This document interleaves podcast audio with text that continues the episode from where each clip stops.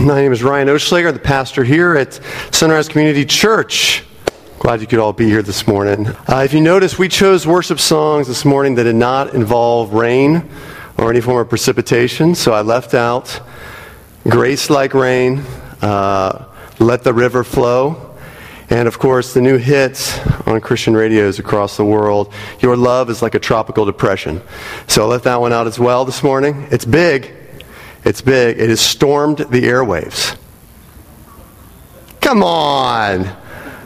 I got plenty of these people. I'm going to keep going if you don't, you know, if you're going to turn the tide against me like this, I'm going to keep going. We're launching community groups today. Uh, very excited, and they will be launching today, but continuing to launch through this week.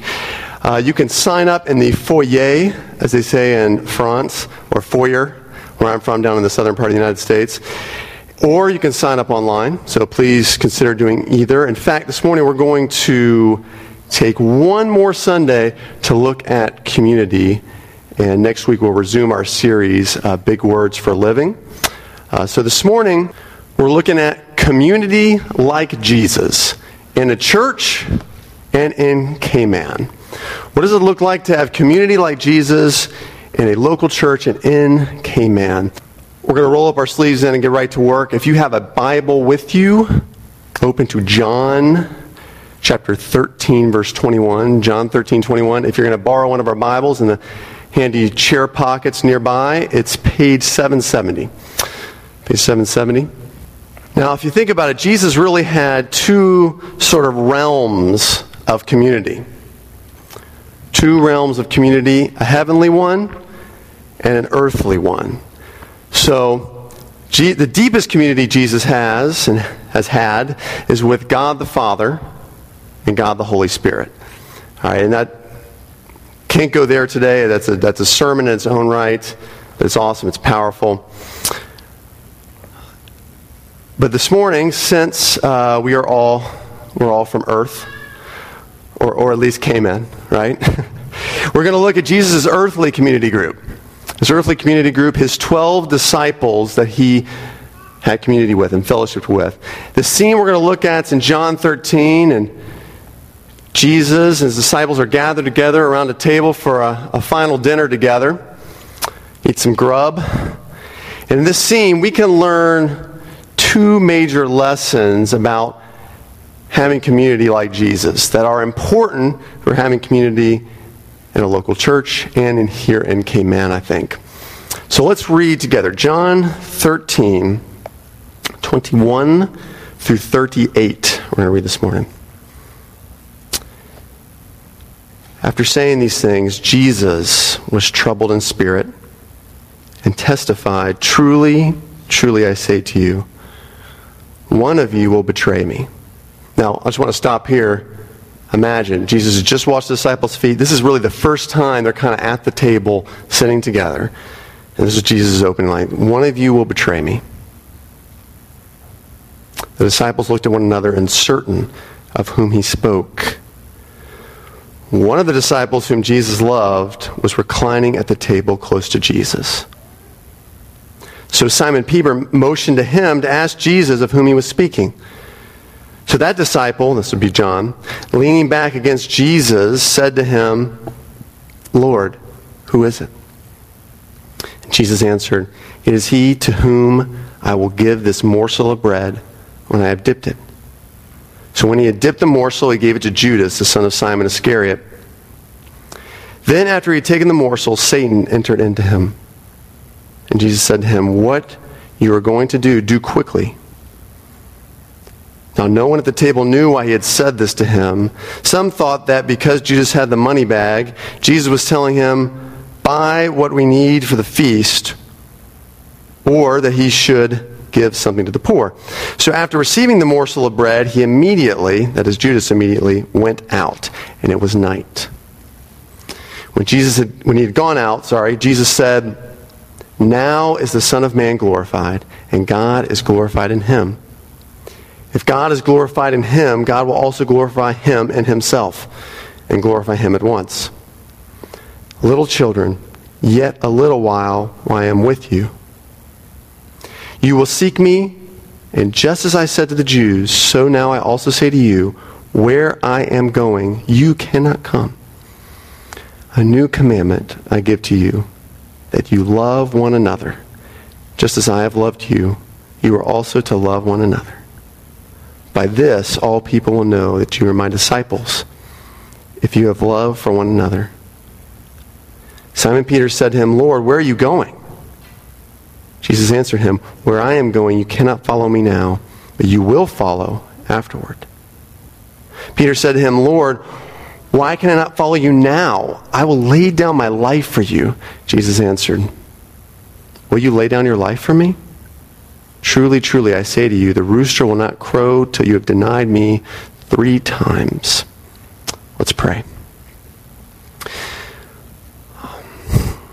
Lord Jesus, Thank you for these words.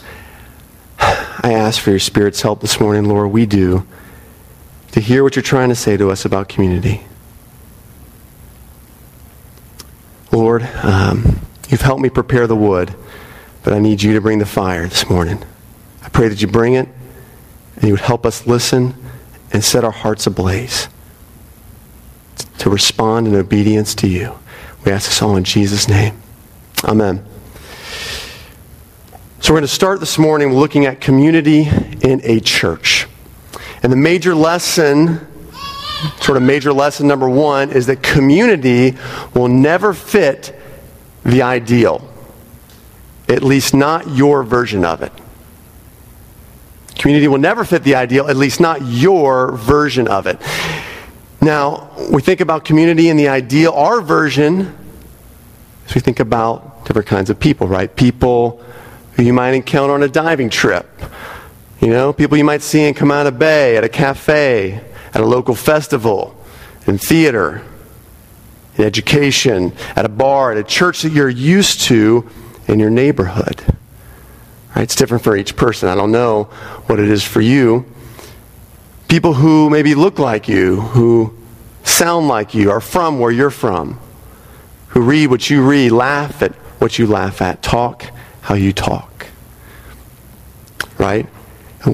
We don't want to admit this, but we like to have these kind of people and community around us. It's our tendency, it's our natural tendency. But communities centered around Jesus will always be bizarre. Right? It will be weird. Consider who is present at Jesus' final community group dinner. All right, consider who's present. We're going to look at a few of these profiles and contrast, just a couple here. Uh, Simon the Zealot is one. Now, Simon had always attached to his name the word zealot, or frequently. A zealot indicated that, the, that he hated the Roman government under which his people were subjected. And he was zealous to rebel against them. Zealots would later engage in guerrilla warfare against this government. So we have here a guy who hated any kind, any form of secular government. He's one of these guys, you know, if you saw him today, he'd have his head shaved, right? He'd have one of those anarchist patches on his shirt sleeve. You ever see this, right? You know, and he'd listen to the Sex Pistols, all right? These are like old punk rock music, I mean, this kind of guy. A guy who sort of, you know, you look at and he kind of intrigues you in a coffee shop, but he scares the bejesus out of you in a dark alley, right? I do not want to be around him. It's frightening. So we have him on the one hand, Simon Zealot, Simon the Zealot, and imagine sitting next to him Matthew or Levi, the tax collector, who worked his entire adult life as an auditor for the government or as I like to say, the government. Right? Um, he and his pals cheated and swindled Jews out of hard earned money. And he did so in starched, pressed Brooks Brothers shirts, right? Neatly tucked in with the same gray tie every day. And he never did anything without a budget, right? One of these kind of guys. Very straightforward. So you had the pencil pusher, bean counter IRS agent right, who mingles with these sleeveless, head shaven anarchists. All right? You think there was some tension between them every once in a while? Should I bring it up? Should I bring up the question, why do you believe in government? Right? All, constant tension. What brought them together? Jesus. Jesus was the glue that bound them. That doesn't mean there wasn't tension, though. I don't want to un- overlook the realism of this. Just because someone trusts their life to Jesus doesn't mean they don't bring in their own political, sociological ideologies into the fray. Certainly would have been the case here as well. Look at another one John. John, the rich mama's boy. All right, John was a fisherman along with his brother James. His, he was from a family business that, from all accounts, we can tell that had done quite well. Quite well monetarily. Now, John, a young man, is this sensitive disciple who leans on Jesus, as we see here, reclining against Jesus during the Last Supper. Right? He's, no, he's the disciple whom Jesus loved. He's one of these guys that when he called home, you know he talked to mom. Right? He talked to mom, Mom, what are you making? He had them a favorite souffle. Oh man, can you send me a care package with some of those cookies? Yeah, this is this kind of guy. Nothing wrong with that. All right? Sensitive, caring. Dare I say it, mama's boy. Then you have Peter, someone like Peter, who's also a fisherman, but kind of a scrappy blue collar fisherman. And for all we know about him, and his fishing trade that he worked at along with his brother Andrew, it was definitely more hand to mouth. This was not as successful. It didn't come from a prominent family. He was living more hand to mouth on the fish he was catching and selling.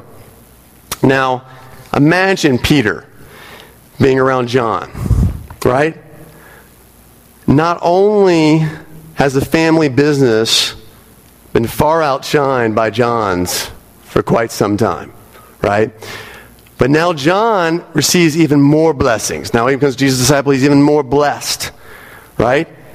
He's the one who seems to be the object of Jesus' affection. He's sitting next to him at the dinner table for the last community group. He's the beloved disciple. I can imagine Peter sitting there thinking, man, the rich just get richer, don't they? Jesus actually recognizes this hint of jealousy in Peter. So at the end of the Gospel of John, there's this great moment, a great scene where Jesus essentially tells Peter how he's going to die. Right? He's going to be a martyr. He's going to die for the faith. And then what does Peter do? He, he looks back at baby faced mama's boy and says, Hey, Jesus, uh, what about him? What's going to happen to him?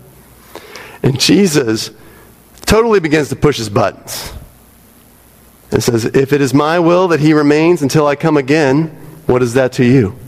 Right, so he basically says, Eh, I don't know, I might just leave him around till I come again on the last day. And you imagine Peter be like, What? What? Ah, this guy gets everything. He gets to live forever.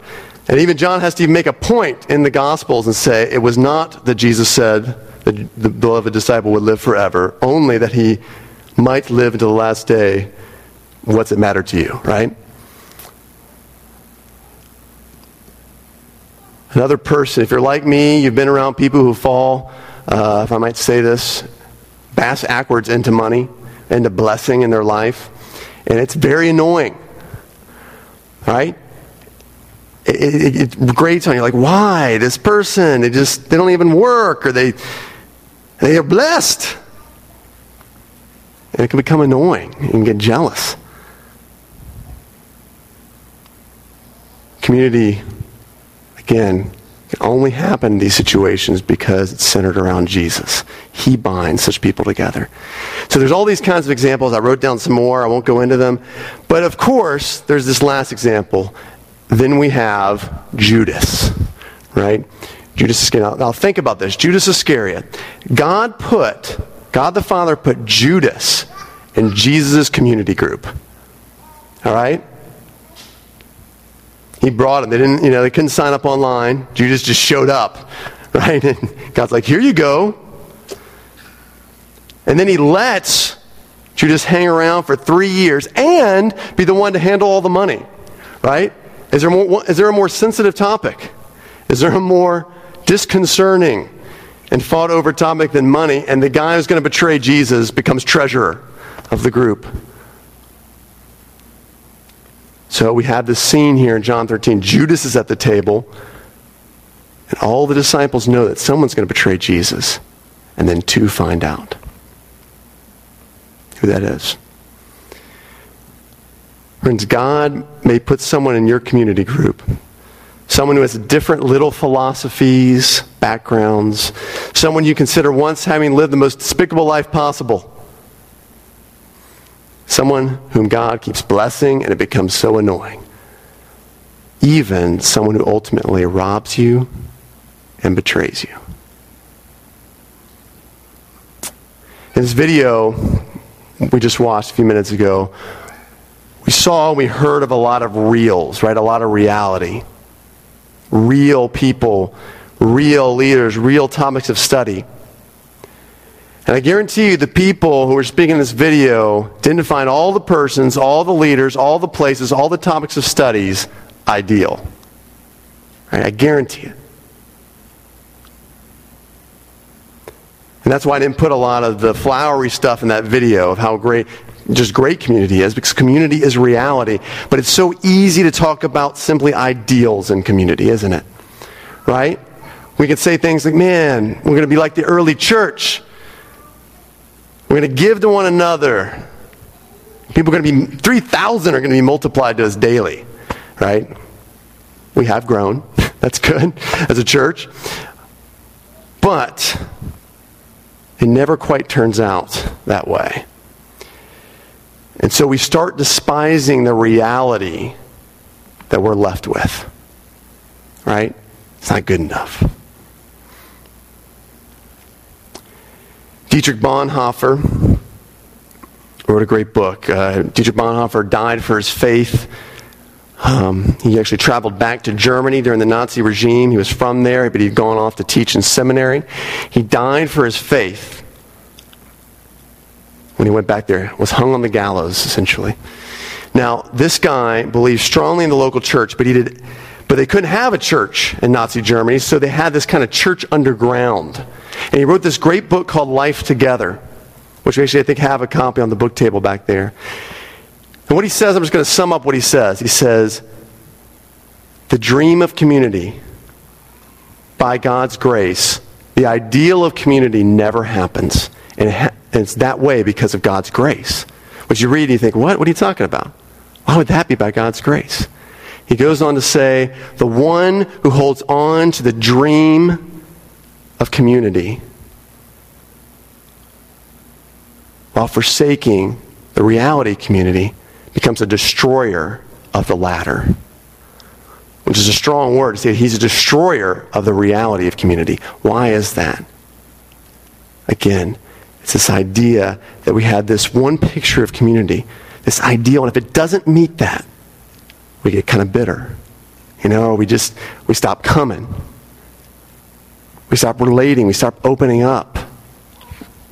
But it's by God's grace, you see, that we have this reality.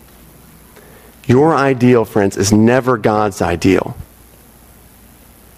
The time will come six, month in, six months in a community group where the honeymoon's over. You know, all the good vibes, they're not all gone, but a lot of them are gone.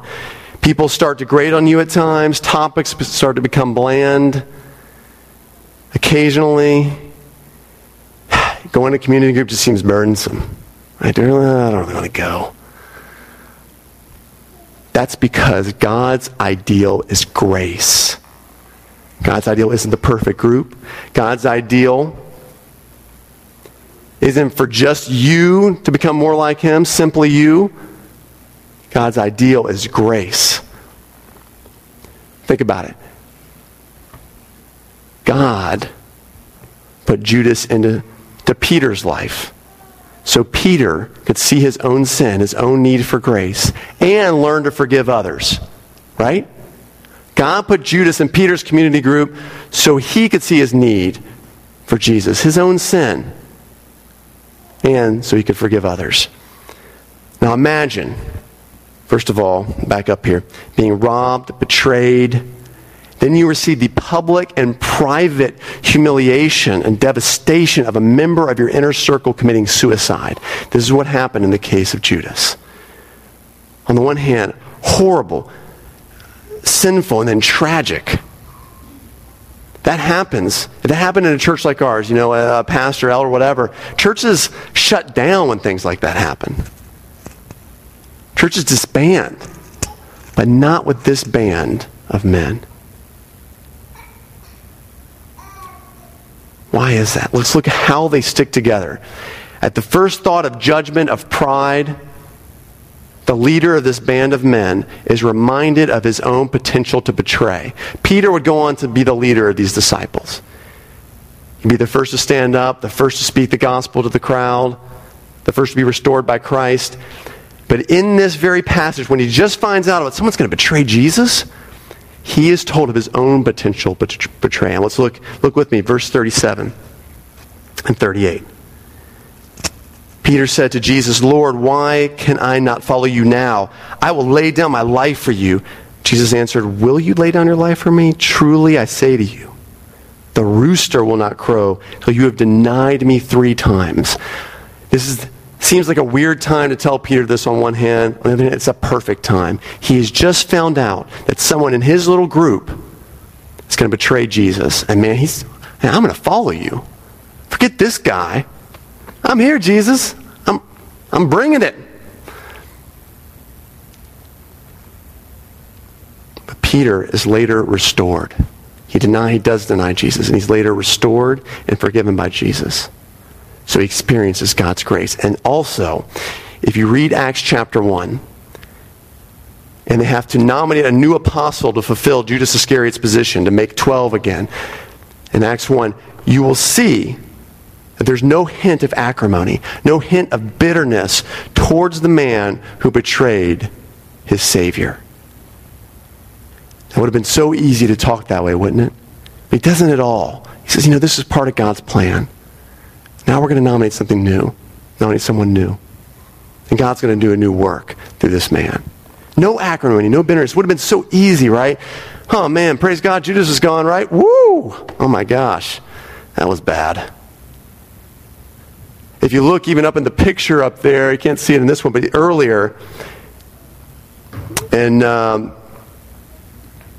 Da Vinci's Last Supper here, made in the 15th century, you'll notice, the scholars debate this, that either the Judas's face can't be seen because Da Vinci meant it that way, but more likely it was etched out by someone. Someone in the church decided to come by and etch out Judas's face while you can't see it clearly. Which proves my point, right? Even in this painting, people are like, ah, oh, Judas, uh, get rid of him. Would have been so easy to do that. But Peter gets the opportunity to show forgiveness because forgiveness has been shown to him. That's the kind of opportunity we have in community groups. All right? We need community to see our need for grace and to show to others, show grace to others who teach us that lesson. Right? Judas taught a lesson to the disciples. God used him to give them this opportunity to show forgiveness, right? And he gives us the same opportunity. But before we say, oh man, I can relate to that, I've been around a number of scoundrels, right? Before you say that in my, hopefully not in a British slash pirate accent like I just gave, uh, when you say it normally, in your head, most likely, remember that you are that scoundrel. I am that scoundrel. I had all these stories. I had these, some great stories lined up about sort of bizarre people, circumstances, and lessons learned in community groups or small groups. And every couple I was like, oh man, that'll be fun to tell. And then I stopped. I literally put down my pen because I realized, man, I'm also that person to others. You know what I'm saying? I'm also that person to others. Others need me in their community groups to learn how to show grace, to learn how to be patient, to learn how to cultivate long suffering. That's humbling. Somewhere Someone's telling stories about me. And you know, it's probably pretty funny. But it forced me to stop and realize, man, I am that person. So God's reality, which is also his ideal, do you see that? Because grace comes in. God's reality, which is also his ideal, is better than your ideal dream of community. Because his ideal is grace. His ideal is grace. Experience of grace in community, showing grace to others.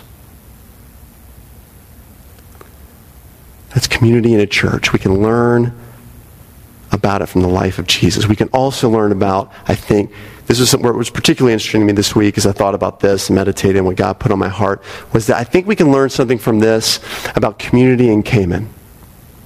In Cayman. Verse 33. Look at that with me if you would.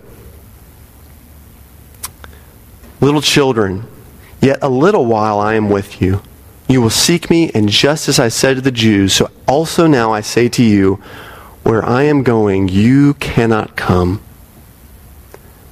So, major lesson number two here community on the one to three year plan worked for Jesus, and it can work for us. Jesus accomplished, I think you'll agree with me, quite a bit in just three years with these disciples. He can do the same through the Holy Spirit in a local church in Cayman. I recognize there's certain realities of living here. Living in a church in Cayman and being at a church with mostly expats, mostly expatriates here. All right, if you're a permanent resident or, or a native Caymanian, you know how I feel about people who are here for the long term or are from here. Man, I dig it. I love it. I love it. I love it. Love it. That excites me. But the reality is that if you're going to have community here in this church, a good friend stands a chance of moving away within one to three years. And that's hard. And one of the reasons it's got me thinking is two people had uh, just recently talked to myself on one hand and my wife Katie on the other about this reality and that they were hesitant to get involved in a community group. To be motivated to sign up because, and you can say it with me, this island is so transient, right? It's like the, I think, the eighth most popular word here in Cayman. All right, I've heard it almost as much as the and because. All right, transient. I hear it all the time. And it's true. You get close to someone, and then they move away. Or the opposite. You get close to someone, and then you move away. It becomes hard to want to invest, hard to want to get involved and, and be vulnerable. But I want us to step back just for a minute here and take a look at God's grander purposes in community. All right? So we're going to do that for a moment here. Number one, God's purpose in community is to conform individuals to his image as we live by faith right? Peter says a similar thing here as we looked at it just a minute ago in verse 33. Lord, where are you going? Jesus says, Where I am going, you cannot follow me now, but you will follow afterwards. How will Peter follow afterwards? By faith, right? Peter doesn't understand this concept now. He sees Jesus in the flesh. How am I going to follow afterwards? By faith. Why did Jesus have to leave? Why did Jesus have to leave them? He says to send the Holy Spirit. If I don't leave you, I cannot send the Holy Spirit. But Jesus could have come back in the flesh, right? I mean, he's God. He can do whatever he wants. He can come back in the flesh. But often God has to take the way, take away the sight of a person if we are to live by faith, right? And these disciples were called to trust him, put their faith in him spiritually, and carry on his work physically.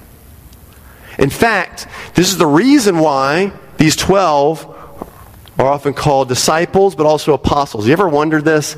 I don't know. I'm kind of a Bible nerd. I'm kind of a dork. But I always wonder, like, why do they call them disciples on one sometimes and apostles on the other? Well, this is the very reason. They became disciples because they were committed followers of Jesus. But they became apostles when they became commissioned representatives of Jesus. That's what apostle really means. They became representatives. You can't represent someone who's right there, right? But as they lived by faith and carried on his work physically, they became apostles. That's why in Acts you see them called apostles, apostles. If friendship and community are to be healthy, it will continue to spur on faith and conformity to the image of Christ when others depart. When that community departs. Second, purpose in community is that we're supposed to become more dependent on Jesus, less dependent on others. It doesn't mean we don't ask others for help. It doesn't mean we don't want each person's spiritual gifts. But ultimately, we, our life depends on Jesus. Look at Hebrews 10, 24 and 25. I want to look at two great, great scriptures on fellowship. Hebrews 10, 24 and 25. Let us consider how we may spur one another on toward love and good deeds. Let us not give up meeting together as some are in the habit of doing. Let us encourage one another, and all the more as you see the day approaching. Why do we meet together? Why do we spur one another on? We do it to, to, towards love and good deeds. The ultimate purpose is to follow Jesus' commands of obeying him and loving others. All right, you see that? In other words, it's not just to make this neat community where we maybe sing together and have a cool Christmas party. No, to spur one another on towards love and good deeds. Let's look at Colossians 3. Colossians 3 16 and 17. Paul says, Let the word of Christ dwell in you richly, teaching, admonishing one another in all wisdom, singing spiritual psalms and hymns, singing psalms, hymns, and spiritual songs with thankfulness in your hearts to God. And whatever you do, whether in word or deed, do everything in the name of the Lord Jesus, giving thanks to God the Father through him. Notice psalms, hymns, spiritual songs, teaching one another. Great stuff. Ultimately, to God in the name of the Lord Jesus. And again, to God. The ultimate purpose is God word, Christ word. You see that? Yeah, we're to be in community. Yes, we're to enjoy each other. Yes, it's awesome. But ultimately, it's to look to Jesus, to glorify Jesus, depend on Jesus. But haven't you found, maybe you found this too, I, I think sometimes, I think sometimes this ideal of a lifelong next door neighbor can be, I'm not saying it's always this way, but it can be selfish. Oh, that's hard to hear. But it can be selfish if that's our goal, if that's our ideal. Right? To depend on someone, to have someone around, you start depending on them so much that should they ever leave, you'll despise them for having left. You ever seen this happen? Man, how could they leave me? People don't say this, but they think it. Ah, what, how could they leave me? Why did they go take that job? Why did they go somewhere else? Another of God's purpose in community is to equip one another for ministry and to the ends of the earth. Equip one another for ministry and to the ends of the earth. Ephesians 4 11 through 12 says this. It talks about offices and spiritual gifts. He gave the apostles, the prophets, the evangelists, the pastors and teachers to equip the saints for the work of ministry, for the building up of the body of Christ. Notice the equipping is for ministering to others. It's for ministry, not to sit back and simply enjoy a cool church experience. Right? God gives us spiritual gifts not simply to sit back and watch a show of people who are gifted or whatever but for the work of ministry. On Friday, I uh, had lunch with this pastor from Vero Beach, Florida. He's kind of a small group guru. Uh, he's been part of birthing or multiplying over 150 cell groups or small groups in his church. He had followed uh, Sunrise. He's, he's visiting here. He had, he had been following Sunrise since I arrived, mostly via website. Now, I realize some of you are thinking, we have a website? Yes. I thought, I thought we only had that one plastic sign outside. Well, yes, we have a website, and FYI, we have two plastic signs. All right, two vinyl signs. And starting this month, we're going to rotate an elder to wear one of those sandwich board signs to his place of work and leisure. All right? Just, they've agreed to this. I think it's wonderful. Terry and, and, and Jeff are great. Jeff's not here, so I can say that. Now, sorry, back to this lunch.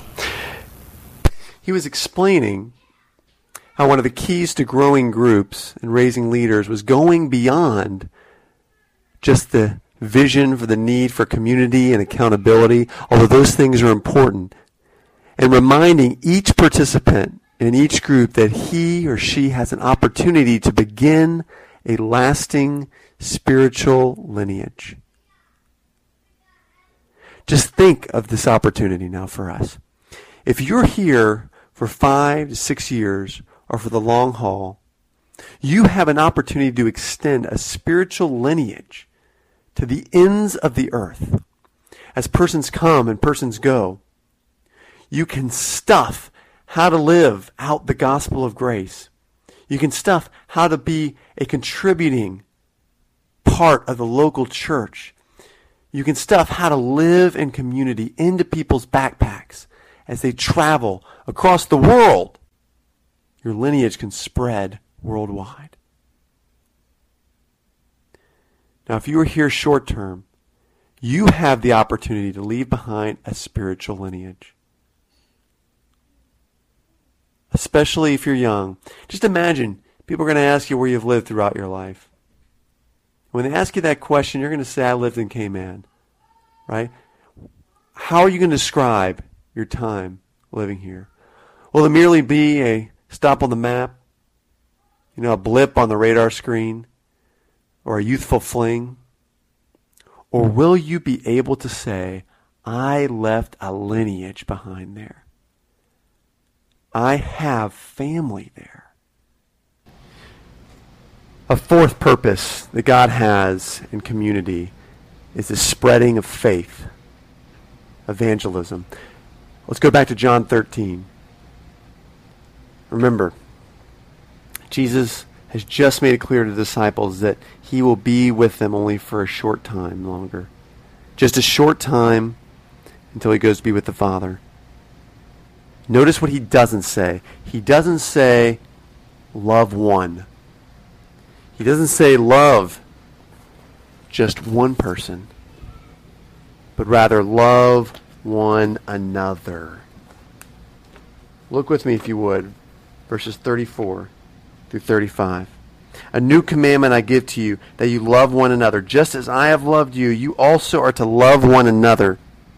By this, all people will know that you are my disciples, if you have love for one another.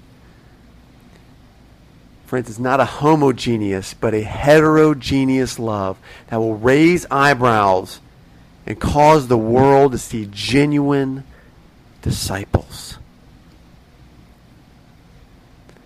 Most of us, now I met most of you here, loving, caring people, great people, most of us can easily love one, and the world is not impressed. Let me be real with you here for a moment at the risk of offending. Let me give you some examples of loving one. My friend Carl, Carl Nysenen.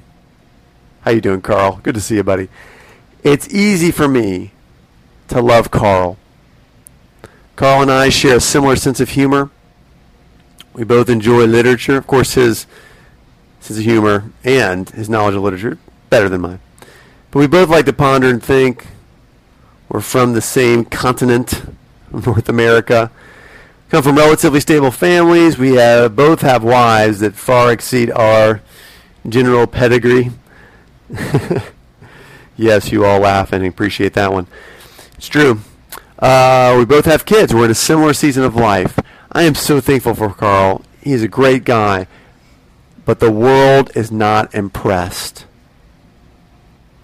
by our relationship. My friend Gretel and her good friend met last week. Uh, they were outside having a good time, enjoying one another. Both in the same country, have similar interests. Laugh together. Again, I'm so thankful for their friendship. But the world is not impressed. My friend Avril out here and Madhavi sitting together today, they both shared some similar experiences, both at similar places in life, uh, similar seasons in life, by which I mean mid 30s. Actually, wrote here on the paper mid 30s. I want to be careful not to offend on that one. Um, budding friendship, for which I am so grateful, but the world is not impressed. Friends, the world becomes impressed when we all end up in the same community group, loving one another. Let's pray. Lord Jesus, thank you for this example this morning of your own community group. And Jesus, I pray, first of all, that we would love the reality of a community group.